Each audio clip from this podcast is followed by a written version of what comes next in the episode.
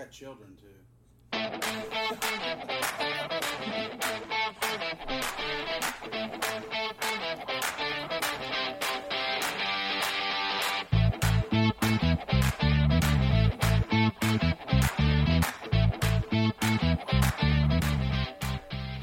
Welcome back to Married with Children, the podcast. Um, exciting night tonight. Have a uh, former colleague and of mine in studio, uh, Mr. Mike Broughton.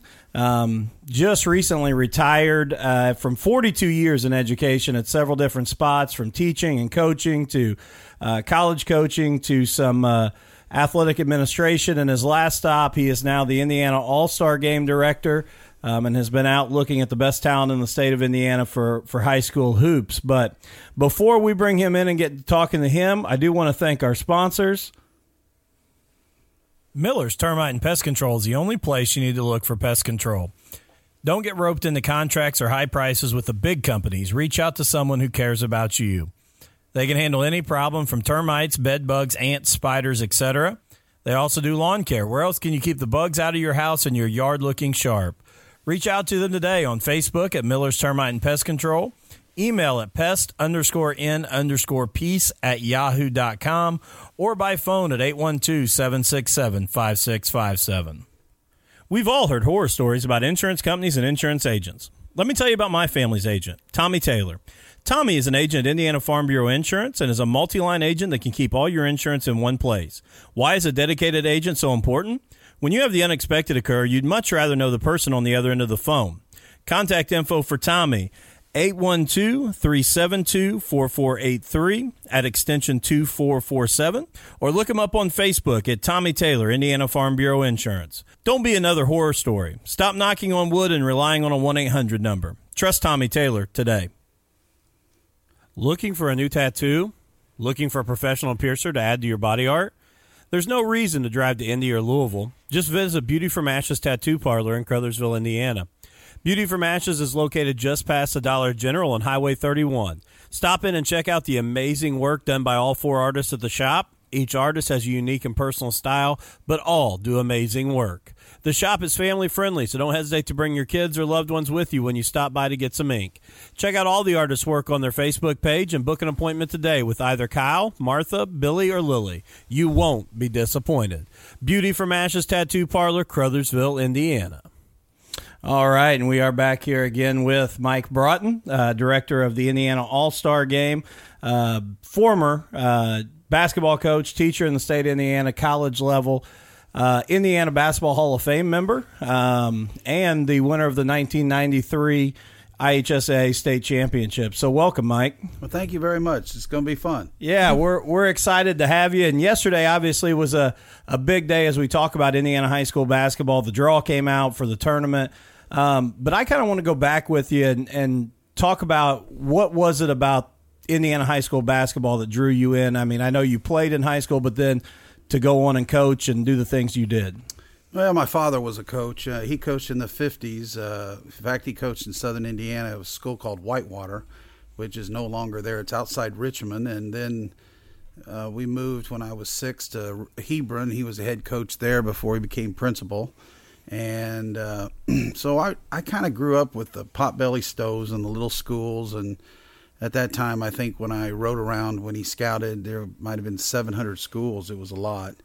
And uh, so I don't know. I always just had a interest to go play and be involved. And then I kind of got in the coaching part of it when you know back in the day they scouted just like we did, and now that's different with Hudl, But uh, you know, I just used to sit in there and and just kind of look at the plays and different things. And so I was kind of involved in high school. We were pretty successful. They hadn't won a sectional at the school in 22 years, and we were a little school, and we beat some big schools and won. And so we got to the Lafayette Regional and got beat. And then I went to college and played at at Marian College, Indiana Wesleyan, and played baseball. And so when I got out of of um, well, I got cut by the Miami Orioles. Uh, I was a first baseman, got a tr- tryout, stayed a week, and the guy and the guy told me that. Um, uh, you go back and get a teaching job, hunt for a teaching job. It was like uh, April, and May. I was down in Miami. I didn't rent anything because I didn't know how long I'd last, but they brought in 10 of us, and I actually was the last one left. So I kind of thought I was going to make the team. And he mm-hmm. says, Look, we got two first basemen. If one gets hurt, we're bringing you back. It was like 600 a month or some crazy amount. I was married. if not, you ought to go back and look for a teaching job, but I'll call you July 1st. Well, I never thought they'd call me for one, but they did. And he said, you know what, you need to get a teaching job because uh, these two guys are both here, and they they were they had, you know, they weren't bonus babies or anything, but they were making a lot more per month than I was going to make, and so I was kind of the last man out. And so uh, my batting practice to try to make the team was against a guy named Camilo Pascual, and he pitched for Minnesota and maybe in the Hall of Fame, but. I, I can remember we went to bat the first time against the guy, and I stood in the back because I go, "This guy's almost you know Hall of Fame, two three hundred win guy, and the first guy went up there. He was uh, I think he might have been from Puerto Rico or somewhere, and he says, "Well, I'll bet I'm gonna show you guys how to do it." And he missed the first ten pitches; they cut him right there. so I, I was lucky I stayed in the background, but oh, I end up uh, the guy did help me though because I ended up uh, working for the Toronto Blue Jays for five summers, and I did tryout camps all across the country and uh, got to meet a guy named Charlie Hum. And at that time, I mean, he's passed away now, but I was sitting there eating with these guys, and I was, you know, just hitting ground balls for trout camps and grading them when they threw from the outfield and stuff. And they said, "Hey, tell Charlie, tell Mike uh, who you who you signed." And I said, "Well, sir, who'd you sign?" He goes, Mickey Mantle. oh my gosh! So, so it was kind of an interest. So I got involved in that because I really enjoyed it. But what happened, to kind of my decision to go from coaching basketball or baseball was the fact that baseball I had to do the fields all the time. Yeah. I had to go out there and rake the fields. And basketball, all I had to do was get the chairs out, and that actually was part of my decision why I made the decision I did. Wow! Really? wow! And what do you think? I mean, what was the toughest challenge? challenges? You started at at Kankakee Valley, correct? Right. Uh huh. Was your first coaching job? What do you think was that toughest challenge as a young coach coming into, eh, you know, those first years? Well, I was a JV coach uh, for um, two years, and I lost the first game I coached uh, was against Maryville, and I was at Kankakee Valley, so I went home zero oh and one and I thought, oh, this isn't such a good deal. and uh, but you know, I really enjoyed it, and I had a bunch of kids there that really wanted to play hard. We didn't know how good we were, and you know, it was kind of a funny thing that you just you kind of lack confidence. I guess you kind of think you know a lot, but you don't really know very much. And so I got involved, and uh, fortunately, fortunately, I won the next seventeen. And so oh it, ga- it gave me some uh, it gave me some idea that okay, I can do this. And I still didn't know a whole lot. So the second year, uh, we won 17 again, and then I became a head coach. And I don't know um, at that time if I really should have been a head coach because I was pretty young. But it was at uh, I went to Hebron where I played. I was there a couple years and then went on to Rushville. But I was fortunate in the fact that I that first year or two for these young coaches, if you get to a place where there's not any talent and you get behind the eight ball right out of the gate, you got trouble. And I was fortunate that the JV was, I might have been seven, 34 and five or something. And then when I became a head coach, the, those two teams, we didn't win at Hebron the sectional, but I think we were 30 and 10 or we, we had a winning seasons mm-hmm. both times. And so we were successful. So that gave me a chance. At those days, you start at a small school and if you won, you got to move up to the next size. And yeah. if you won, you got to the next size. And nobody got to go like to Jeffersonville at 25. You you were at those places, uh, you know, when you were 35 or 40. It's so different today because you get young guys like the young guy at Center Grove. He's gets out of college. I'm Center Grove coach. Well, then you're coaching guy maybe Mr. Basketball, and I'm not sure that's totally fair to him today. I mean, you got to you know, you were assistant, I know, and you got the hard knocks of figuring it out. Yeah. And I don't think I would have been a very good head coach if I hadn't had those two assistants. One year I was under Gene Miller, and he's at Washington, won the state. And then the second year, a, a gentleman named Mike Lord, and he went to Bloomington North and got to the semi-state. So both of those guys could coach. And so they go, Mike, nope, can't do that. Nope, you can do that. And so those two years were good. I might have probably, if I had my druthers, I, it would have been best to have been a little longer as assistant coach, but we did okay. And I think that uh, you know when you look at what's happened in the NFL and the NBA and some of these even in college programs, the the younger they're going with some of these guys, I think it even encourages these high schools more to take a chance on a guy. And I do. I think it's very. I agree with you. I think it's very very tough. I spent you know almost ten years you know before I before I actually took over as a head coach and. Um, even though I was young in age, I'd spent a lot of time in that assistant's role. And one of the best things I've ever heard is as a basketball coach, that 12 inches that you move from the head assistant to that head coach is a big thing. And, uh, and you and I have talked before. Having to call the timeout and when to make the, the decision, it's a whole different world when you're sitting in that first chair. Yeah, and you know, I, I coached for 23 years in high school and then two as an assistant, so it's 25 years. And so when I was offered the job at Nebraska, University of Nebraska, I thought, well, I kind of know what's going on. I've won a lot of games. And then you get into that world, and that world is. I would maybe, say, how different is? I mean, I because I am sure, like it is, especially going to that level. I mean, it is just. It was just eye opening, and I was luck. Fortunately, I was the ops the first year, but the ops guy with Coach Collier was you watch all the practices with me after practice, and then I had to sit and do I had to write things during practice, and then of course, after the third game of the first year, here I'm the ops guy, and I'm sitting taking a few notes, and I'm pretty calm, and you can't actually be on the court coaching, but I was kind of enjoying life, and it was a pretty neat deal for me. I was getting to see it because it's like you said, a lot different. And then he calls me in the third or fourth game of the season. He goes, Mike, uh, I just fired the radio guy. I says, You did what? And he goes, I just fired the color guy and he goes, "I want you to be color on the radio, and then come down at halftime and give me notes, and then go back up and do it." And I go, "You know, Coach, I, I, am kind of happy with just what I'm doing, and of course, there's a lot of big money in that." And mm-hmm. so he said, "Mike, I'm going to lay some money down on your desk over there if you'll do this for me." Of course, when he t- called, you jumped, but it. My last year's as an assistant there, I worked 357 days out of 365. And I actually believe that those three years in college were probably like nine at Jeffersonville. I worked hard at Jeffersonville, but I thought I knew a lot. And we, one day, I mean, he goes, We got to change this out of bounds play. So we go on the court and we are looking at angles and different things that I'd never seen. Where this guy lines up third piece of wood to the left of the block and all this. And we stayed two hours out there. And so the scouts were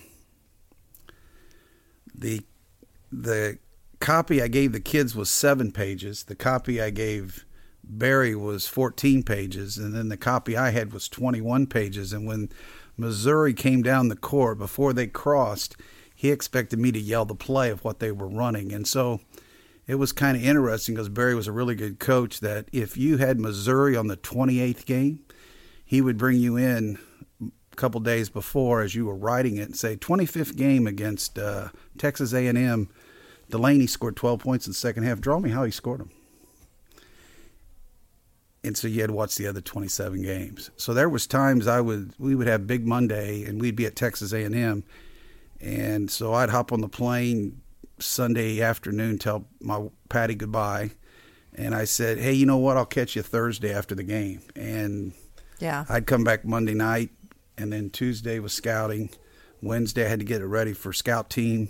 Thursday we're playing Texas, and hey, it had to it had to roll. So it was uh, demanding, but I probably knew. In fact, I tell people, and they laugh, and that I probably knew ten percent of what I know today. I was going to say, is that where you really think that you learned? Oh, yes. every, I mean, all of the, you know, everything that you, or a lot of what you ended up yeah, knowledge wise. It was, uh, I probably learned 90% of basketball after I won the state because it's just, you know, and, and, you know, teachers have to teach all day. I taught math and then you coach and I had late nights and things, but at Nebraska, it was 365. Right. You were either recruiting players or figuring out how to get better. You yeah. have individual workouts.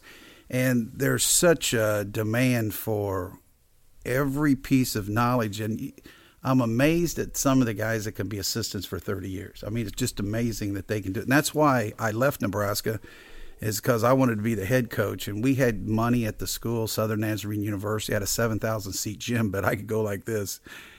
Uh, Adam was my assistant. I said, Adam, you go to Houston. If you look at this guy and he's good, I'm going to fly in the next day and you pick me up at the airport instead of me spending three days Yeah. down there looking at a zillion players. Here's the guy we need. I'll come down if he's good. Yeah. And so it was just a different world. I was gone 26 days in a row one time.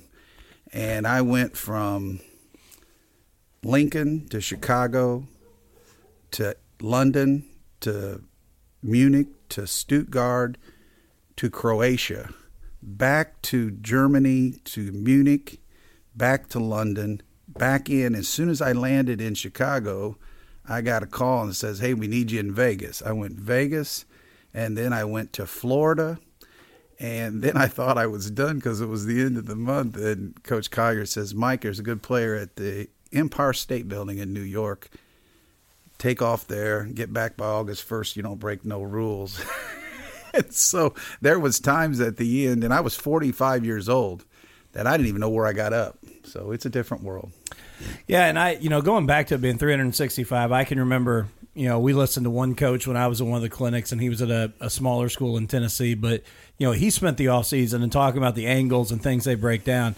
He calculated how many miles his linemen were walked to go back to a huddle, and he calculated that out to how much that took out of them in a game. So that's why he that was his presentation to be a no huddle offense. And I'm like unbelievable the amount of time and thought and the little details to make sure that that they were uh, they're perfect. But obviously, 1993, you win um, the state championship at Jeffersonville, and and I've been blessed to get to hear some of those stories, being around you and working with you for 10 years. And um, but what was that that job like? And then I know the pressure that it felt, but to actually reach that pinnacle. Well, everybody back in the day when you didn't have class basketball, everybody kind of wanted to be a head varsity coach. And so you get to a little school and you hope you win. So I went from a school of 300 to one of 800 to one of 1500. And when I got the job at Jeffersonville, I was going to turn the job down. And a, a gentleman named Don Lotstetter, who lives in Madison today, I called him. I said, Man, I said, there's a lot of pressure on this deal because I was told by two board members that if you lose to New Albany three times in a row, we're going to fire you. Well, my children were seven and nine, and I'm thinking this. And at Castle, we just got to the regional final, and they hadn't won a sectional in years, and I had a pretty good program. So I actually drove back from Jeffersonville and said, I'm not taking it. Well, Don says, You know what, Mike? You've worked all these years to get to a place to win it. You can win it there, and if you don't win it, at least you said you tried. And when he told me that, I decided to go. Well, anyway, the first year uh, we changed some things. Mark Bixler was a coach before I was there, and he did a great job. So it wasn't like a rebuild or anything. I just they'd gone seven times to the finals and lost all seven, so they felt they were hexed. And so, yeah, we had five thousand season tickets. Um, we gave hundred tickets to the opponents. I mean, when Jennings and New Albany and them came in, they got 100 tickets. When I went to New Albany, we got 100 tickets, and I had police escorts pretty much wherever I went, um, as far as during games and before games, because people were crazy. Um, first year we got to the semi-state, I got beat by Evans and Hart, who played for IU. We got beat at, in Evansville, and we weren't supposed to be very good. We got beat by Charlestown 70 to 48 in the first game I coached, and I benched them all. And we just had to play harder and we figured it out. We got on them and so then we won a bunch of games. We ended up i think 21 and 4 but i had sophomores and freshmen. So the next year we're rated pretty high. We go all the way to the finals. Our two losses were to floyd and new albany back to back but i beat them in the tournament and we go to the finals and i play richmond we out rebound richmond uh, we lead by six with two to go we threw the ball away got beat in overtime I walked in there that day thinking I'll never get here again. It was at the Hoosier Dome. There was thirty two thousand, and so it have Wilkerson, Flynn were two guards. One played at IU, one played at Louisville, and in fact Wilkerson and Hanley spoke up. The seniors, we were sitting in the locker room. We got beat ninety two to ninety, which shows great defense. And so the so the next so they were sitting in the locker room. They go, Coach, nothing matters unless we get back. And I said, yeah, I think kind of that's the case. So the next year we're number one, And actually, you know, Wilkerson had 275 assists. Hanley was kind of our guy on the inside, and so we lose to St. X. We lose to St. X in Kentucky. Fouls were 34 to five. Oh my gosh! And so we lost to them, and I lost to Richmond again, the Hall of Fame. Which those two games actually helped set it up. And then in the tournament, you know, we trailed. I guess in the final game, we trailed. Um, first quarter, we might have been down twenty-two to ten or something, and we're in the huddle. And Hanley looks at me, and goes, "Coach, we got him right where we want him." And we were just tough. I mean, we were physical, we were tough. Uh, all five played Division One, and my sixth man was uh, running back at Michigan. He signed at Michigan, so we had guys, and we tried to intimidate. We were physical. Ben Davis was good. They had uh, they had uh, Mr. Basketball a couple years later, Frierson, and uh, we led with. Um, I held the ball with 2:39 game tied and we had taught them how to hold it and the people of the town didn't like this holding thing Yeah. but we took it down to 39 seconds and they fouled us. And uh, corey norman had missed free throws against richmond and we talked about that all year so we're in the huddle and i go well we practice all these free throws. It looks like to me this should be a good thing. And so he goes to the line we're games tied and i tell hanley they're 6'9 6'8 we're 6'3 6'5 inside. And i said blow that guy up because if Corey misses, it's going to the right. Well, he made the first. We're up one. We hadn't led the whole game. He misses the second, but Hanley runs that guy clear out of bounds. He said, Should I foul him? I said, Yeah, we got five team fouls. If you foul him, we can set the defense. Well, he kind of blew him up, got the rebound, laid it in, and that was pretty much the last 39 seconds. And so there was 30,000. The people, after it was over, I had people that when they passed away, they wanted my shirt, wanted my socks and people uh, we had standing lines when we got back to jeff uh, for the little after the deal on a sunday. I mean there was probably seven eight thousand people lined up the streets and then there was five thousand in the gym and only seated about five. And it was just it was like it was like a big heavy burden was taken off of jeffersonville. And you know the thing about it was i always thought i could stay there the rest of my life but after you win at that time there was only 61 of us that ended up winning. And there's only 13 of us alive today. Of course it's a long time ago. But people don't realize the 30,000 and that kind of stuff. They just don't understand and that was a lot of pressure. I mean uh, Witty and i talk about it. I see him quite often and he goes one of us was bad. Well two years later i go back to the finals. I go to the finals three out of four years and then he beats me in 95 so one year i look bad and the other year he looked bad but uh, it was a crazy time back in the day. It's so different now because um, the games are still exciting, but there's not that tradition like there was in the one class. That's what I was going to say. Is how much do you think that? I mean, the class basketball has affected. I mean, because you know, I mean, like whenever I was younger, going and watching. I mean, like the smaller schools, like that was obviously a big deal if they beat, you know, like a Seymour or a Jennings County. Like Right. if you're from Crothersville or something like that. Whereas now, I mean, it gives those smaller schools a chance to maybe go further, but you don't have that, you know, coolness of we won the sectional and beat all of the big dogs. Yeah, they that the people today don't even realize what it was. Yeah.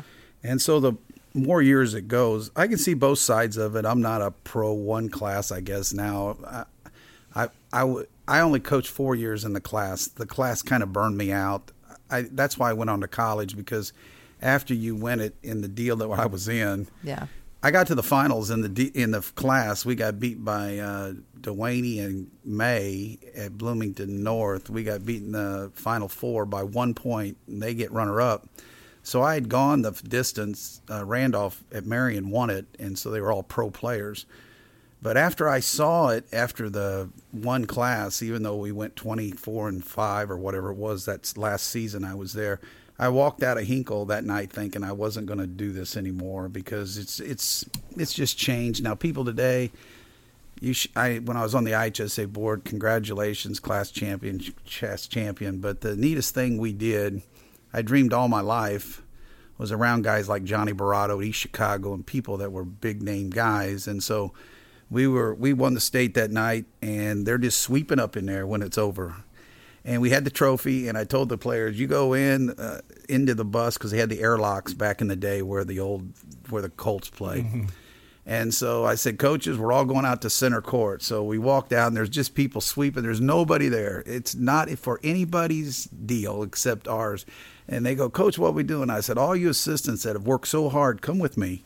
And we walked out to the center of the court, and the difference in the class and this was, I remember this guy was sweeping. He goes, Coach, what you doing? And I said, I got to do this. I may never get to do this again. I walked to the center court with the trophy. I said, fellas, it's officially over. There's one team left. Yeah. We're standing. Mm-hmm. And Yeah. that's the difference. I I would agree with that. I think even just you know, like you talked about, sixty-one guys had won it, and you know, thirteen of you are still alive, and and that's the thing. You are you're not nineteen ninety-three Class Four A. Right. You're 1993 state basketball champions. I mean that so I that mean, like was in, that. I mean, deal. you were obviously the best of that year. I mean, no matter what the size. So I do think that that's that does make a difference because, I mean, if you win the one A or two A or I mean any of them, it's like, well, I mean, I was the best in my little bubble. Well, it happens all the time. I mean, my wife, she chuckles, but that was 25 years ago. And I, the last team to go to the finals was 18 years ago. And so I walk into a place and, you know, people, whatever. I mean, I've, I've been out of it now for a while. And they'll go, Coach, man, remember the running Red Devils? And they don't know who won the state two years ago. Yeah. but they know the Devils, and they go Devils ninety three, and I'll be in Lafayette. And they go Devils ninety three, and they, I had a guy the other day come up. He goes, uh, "I was in Indianapolis." He goes, "I want my grandson to meet you." I go, "Okay, how nice? You, how you doing?" He goes, "Red Devils, best teams ever. They took off on the run," and so the class. What happens is they can't remember the team. So actually, in my little world, which it's pretty little anymore because I retired. But my little world, they because of class, they remember mm-hmm. the teams I had, and don't remember anything else. I think it it seems like it it means a lot more. It meant a lot more. I, I mean, not saying that it doesn't mean a lot, you know, for those kids, but like you said, I mean, everybody. I mean, like you don't remember who won class, you know, whatever mm. Two or three years ago or last year. I mean, maybe, but you remember some of those other teams back in the day. Well, and I think one thing that it, it does hurt is when you had these, you know, sectionals that were local. You know, Yeah. when you had Crothersville going to Seymour, a lot of those people, whoever won that Seymour sectional, all of those people, those local people, had watched those teams, and they even knew those teams, even if they didn't like them, didn't root for them. They were going to go watch them in the regional because they were kids that, that were around them. Now, They now were local. There was a local school. yeah, now when you're traveling an hour and a half to play a, a sectional Yeah. game, you know, to try and fit into that class, there's not that local and, and you know feel to everybody and kind Yeah. of getting behind a team. So, I, I obviously it, it's what we have. I understand why, but I think that I think that's a huge loss to the the sport is that you know we're into the class basketball now, but it's it's created a lot of problems because people now move. If you couldn't play at Jeffersonville, you got better.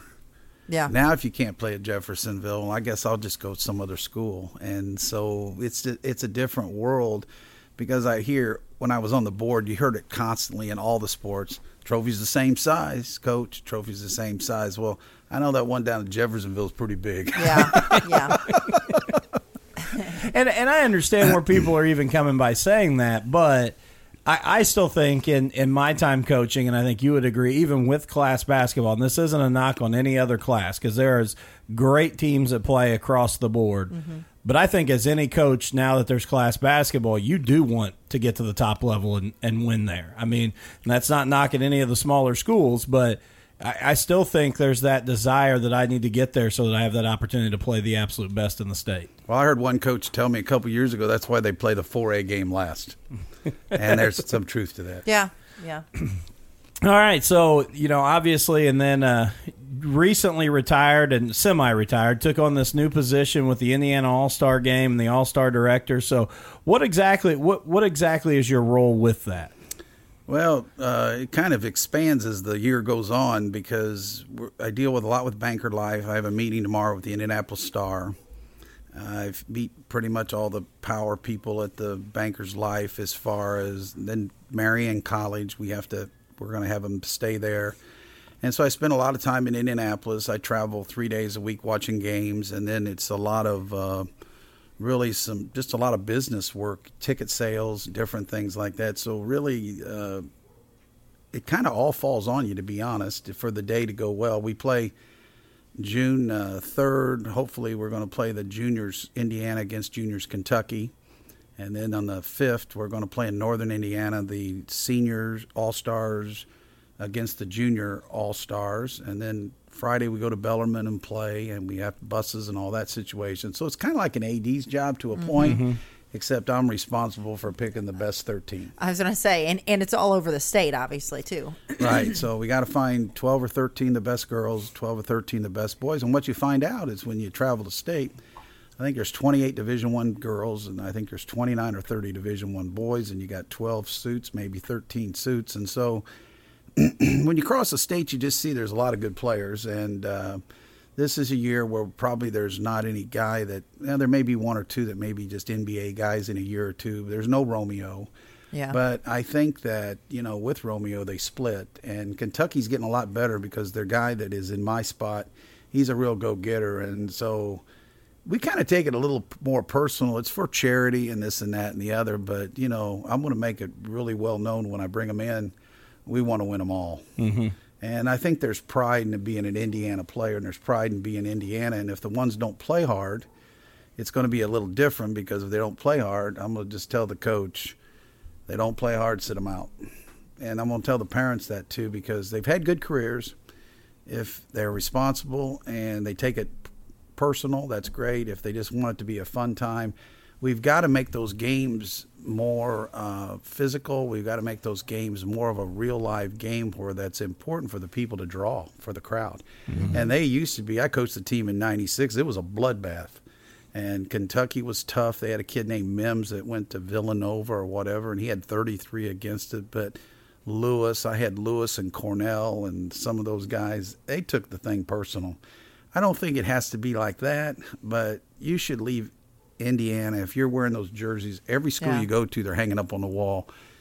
You need to put in a good. We coming in Monday. Last year they brought them in on Tuesday. I'm bringing them in for more practices, so I'm bringing them in on Monday. But from Monday to Saturday, I expect them to work hard and to sweep it, sweep the deal.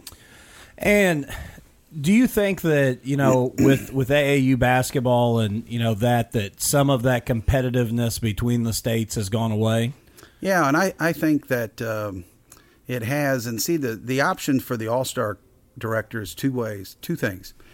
You either try to pick the best 13 players in the state, the best 13, or do you try to build a team with the best players in Indiana? And so I'm leaning a little more toward trying to build a team. We're going to have X amount of posts, we're going to have X amount right. of wings, we're going to have right. X amount of guards. And I, one of the things that I look for, and I, some of the coaches have been surprised, is give me their grade point average uh, what kind of clubs are they involved in? What's and then the last thing I say is what's their scoring average and rebound average, and are they unselfish? And it's kind of thrown it's kind of thrown some of them off because well, what's their ranking in the country? See, that doesn't really matter to me. What I'm interested in. I'm good and you're good. Well, I pass you the ball if you're right. open. And I think the All Star, the past All Stars have a lot of people have called me and the guys from the past they said, Mike, they got to be tougher. And so I don't know if we'll be able to do that. I'm not saying I will be able to accomplish that feat, but I'm going to try to hire some coaches that make their teams play hard. And if their teams play hard, I expect this team to play hard. And I don't care if totally. I mean, I'm not going to be on my deathbed if we lose, but I just want them to compete. And I think for the most part we've done that, but like last year, you know, we split, and I think we should do better than that. And I and I think it comes back to like what we were talking about earlier. You know, even with with the older or the the past in basketball, I think that to guys your age and even some of those the people whose jerseys are on the walls around all these all these schools that was a huge pride thing and when you mm-hmm. say you guys took it personal i mean that was uh, number one to get that jersey and be on the wall was a huge honor. And when you got it, you wanted to represent Indiana the right way. And I think again, I, I think that is a, a, a shift. And it's interesting that you say it that way because to a lot of these kids what their rivals rank or what ESPN's got them is so important to them. Yeah. But 20, 30 years ago, none of that mattered at all. It was all about you wanted to get these opportunities to put yourself in front of the best coaches in the in the country. Well, I've got I've I have 65 kids on a piece of paper, and I've seen 63, and so uh, it's been kind of interesting to try to see this many kids either on film or or live. And the thing about it is, we we still want them to fit together. We want it to be a fun week. Uh, we don't want a whole lot of knotheads on the deal. We want the thing, the coaches to enjoy it. I, I really want them to leave there enjoying instead of, man, this was a drudge. This mm-hmm. was tough. Because by Sunday, the game's on Saturday night, and on Sunday, those colleges are bringing them into campus. So your high school day ends. Even though it's a college game, we have college officials.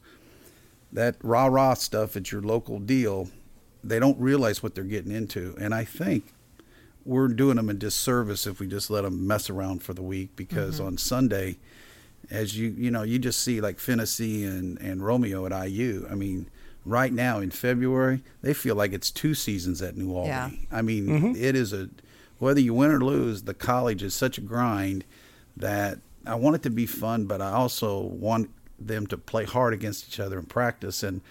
I think the only qualification I'm going to tell the coaches is that this Mr. Basketball has to start both games, and then after that, who plays, who plays doesn't matter. My best player, the the reason we split against Kentucky because we were uh, we weren't favored in either game, and the reason we split is I had a young kid named Mickey Hosier that played at Ball State that was at Alexandria, and he was probably one of the three last three kids chosen on that team that I had, and yet he was our best player because he was the toughest he didn't score a whole lot of points, but he kept passing it to Lewis. He mm-hmm. kept passing it to guys that they could score.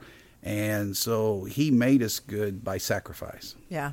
Well, I think it would be hard um, because, like you said, I mean, all of those guys that are on that team, guys and girls that are on the team, they they're the best player on their school high school team. Yeah. I mean, you know, so they're used to being the one to do, you know, the scoring and all that kind of stuff. And so when you bring all of those really good ones in together, I think that I mean, it would be hard. I mean, that's that's the interesting part of the coach and, you know, that you're trying to choose to get a team together that like you said isn't going to just be all about me, but still going to, you know, pass to the other ones cuz everybody's good at that point.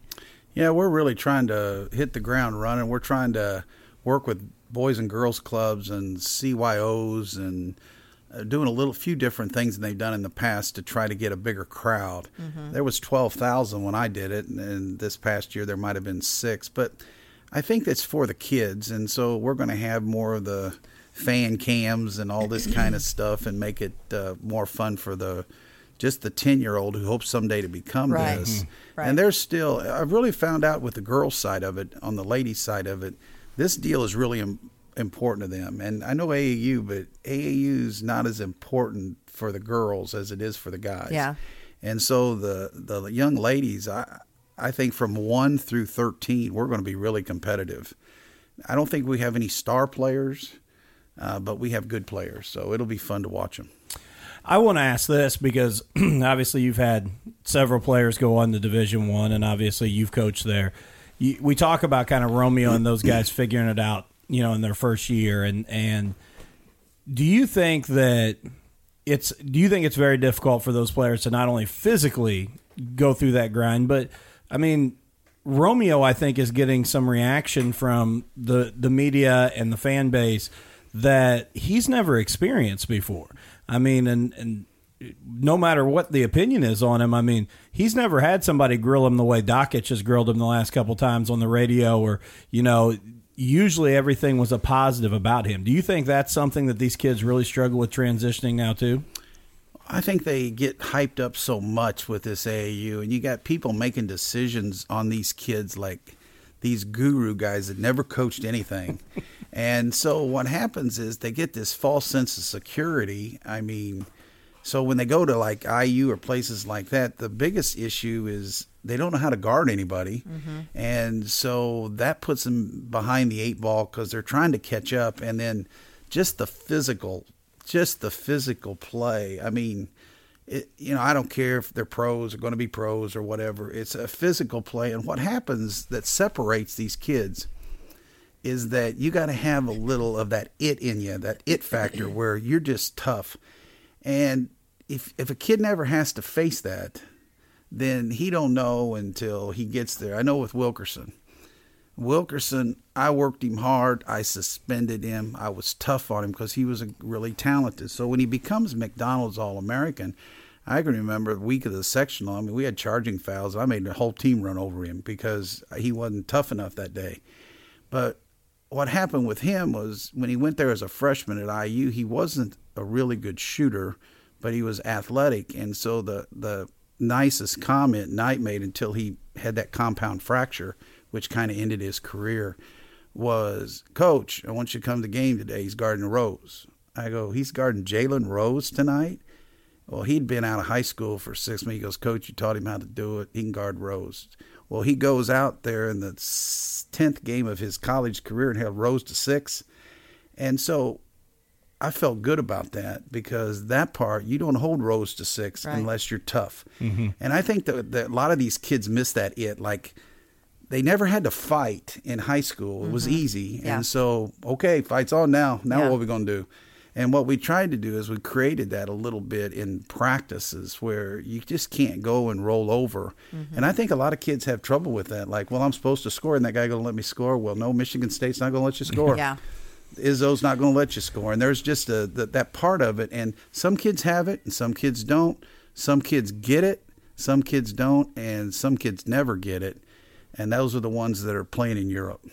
Yeah. And you know, and, and I, I I don't want to knock Romeo in any way, shape, or form, but I said the beginning of the year when they played Duke in the ACC Big Ten Challenge, and Zion Williamson's just going off, and it was a compliment to, to Romeo during the during his high school career that he was so even keeled, and he you know you didn't see the highs, you didn't see the lows.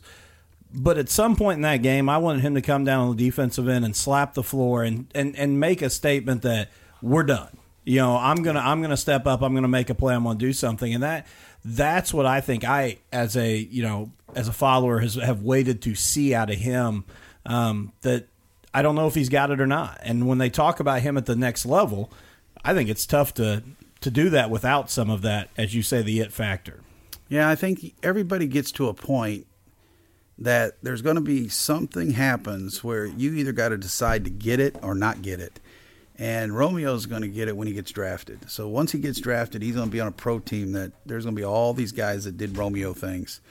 And I can remember going to the Pacers' first practice when I won the state. Uh, I was invited, and then when I was in Oklahoma, the Hornets or the the Oklahoma City teams practiced at our gym. And it was funny that there was a kid from Duke, I can't think of his name now, walked in the first day and he thought he was really good. And Smits and these guys, Miller and those guys kept blocking his shot. Finally, Brown goes, you know what? I know you're great in, high, in college. Just go over there and sit down. Well, then I saw Paul as a fresh as a first year guy. He walks in, comes out of Wake Forest. Here I am.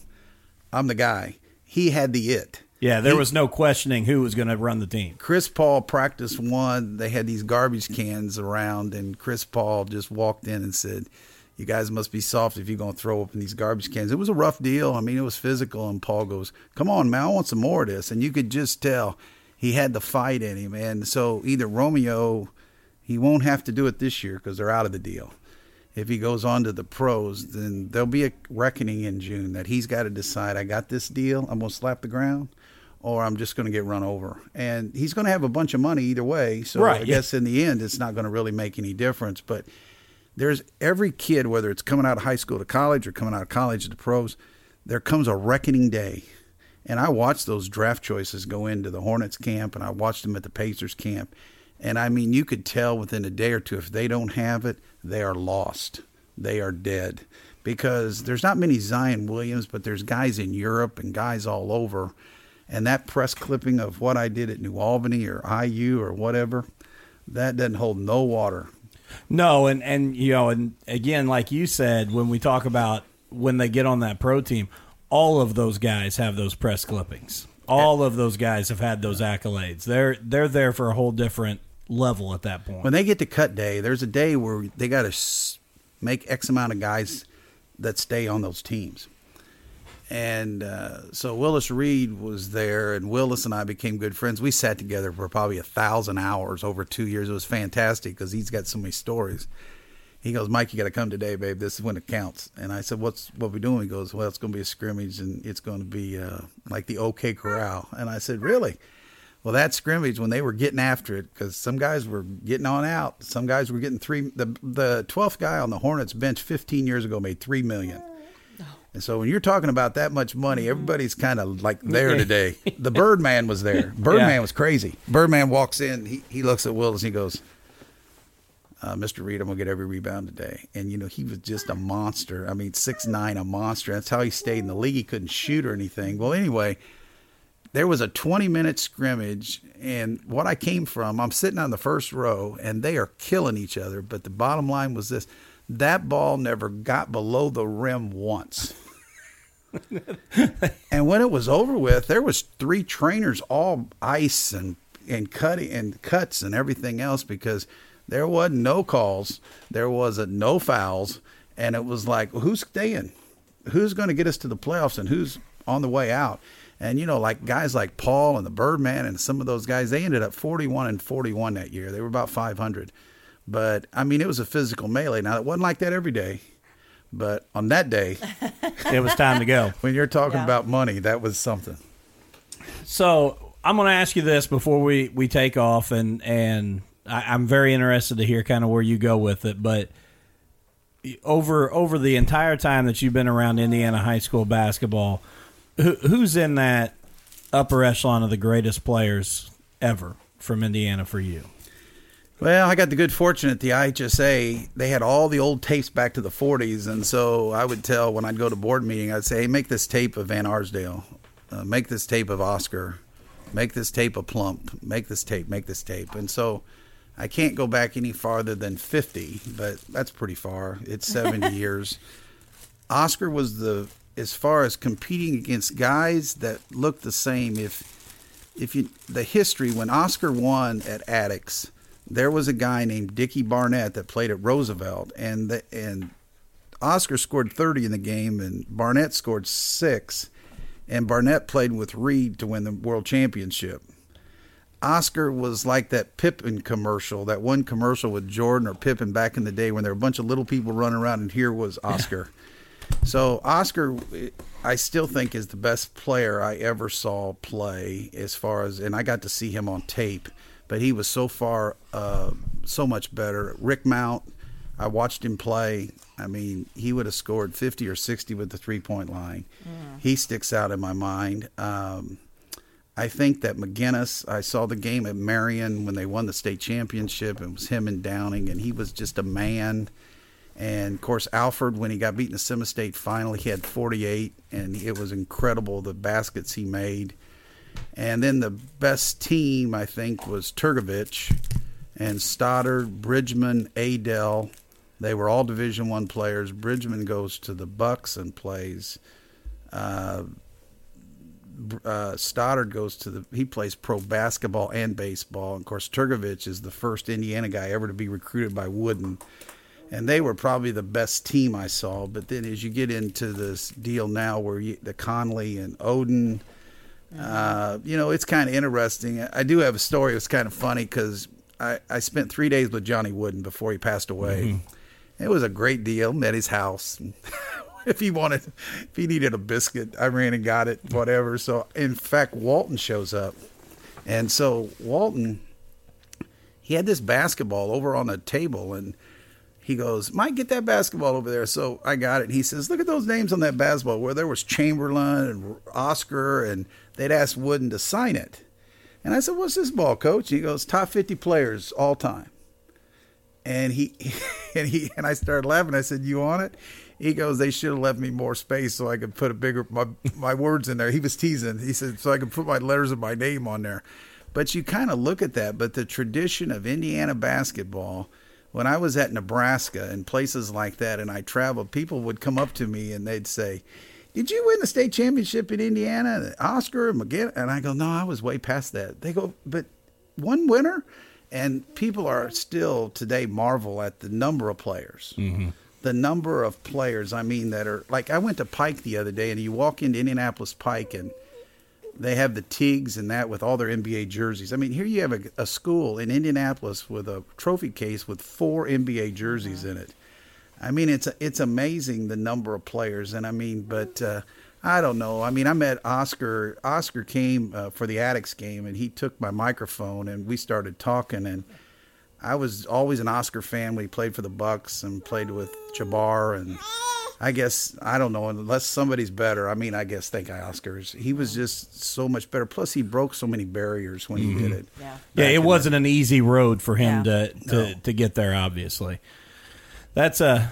I I I think that today a lot of people. I think it's tough to realize just how great he really was. You know, and how athletic Oscar was, and the game was so different than today. But I think when you look at at him and some of the others that you mentioned.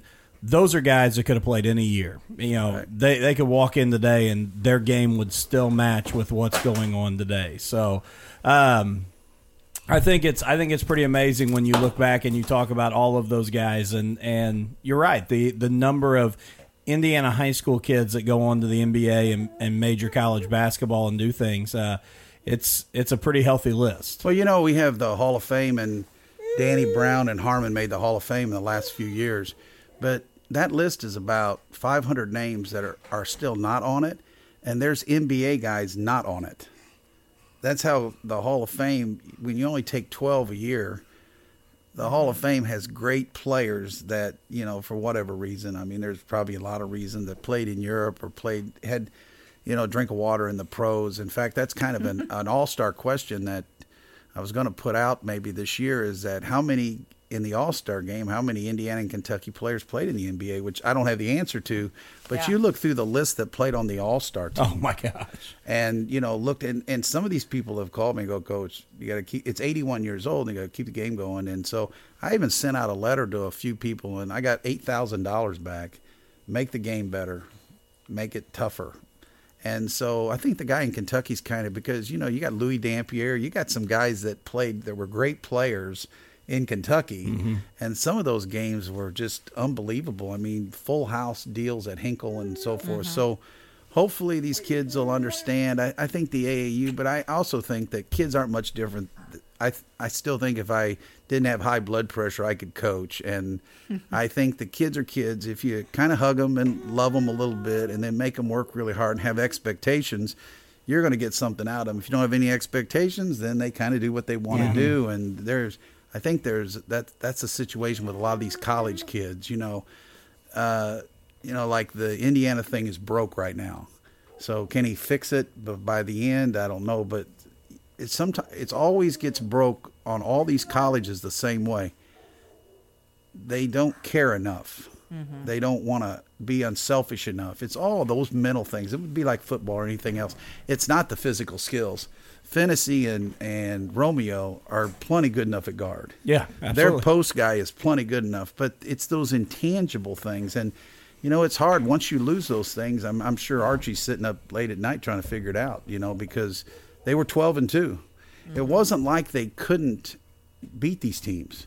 I mean, they beat Marquette. Marquette's nine in the country. And so there's just a fine line in college. When we were at Nebraska, our first year with Barry, we had a really, really good team and we just couldn't get over the hump because they just didn't want to buy in totally to winning is more important than my pro contract. I mean, that's about the bottom mm-hmm. line. And I think colleges, it's not Indiana, it's all across the country. They're fighting the same thing. Yeah.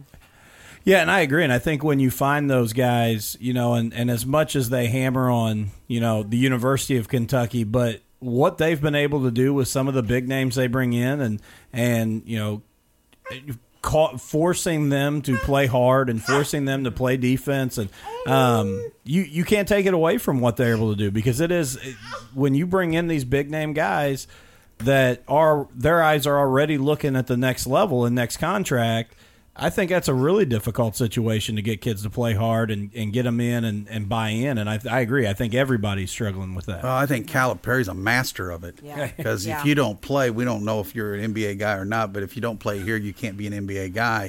And he puts pressure on them daily. And that's like watching Michigan State. I mean, Izzo's got pros.